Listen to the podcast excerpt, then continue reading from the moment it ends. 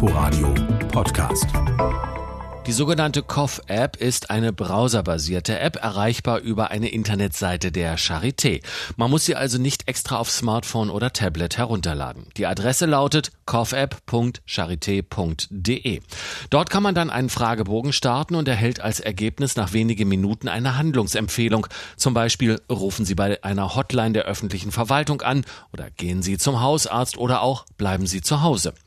Der Fragenkatalog umfasst allgemeine persönliche Angaben wie Alter und Wohnsituation. Dann Corona-spezifische Fragen wie einen engen Kontakt zu einem bestätigten oder einem Verdachtsfall und Symptomfragen nach Fieber, Schüttelfrost oder anhaltendem Husten. Hinzu kommen Angaben über Vorerkrankungen und Medikamente.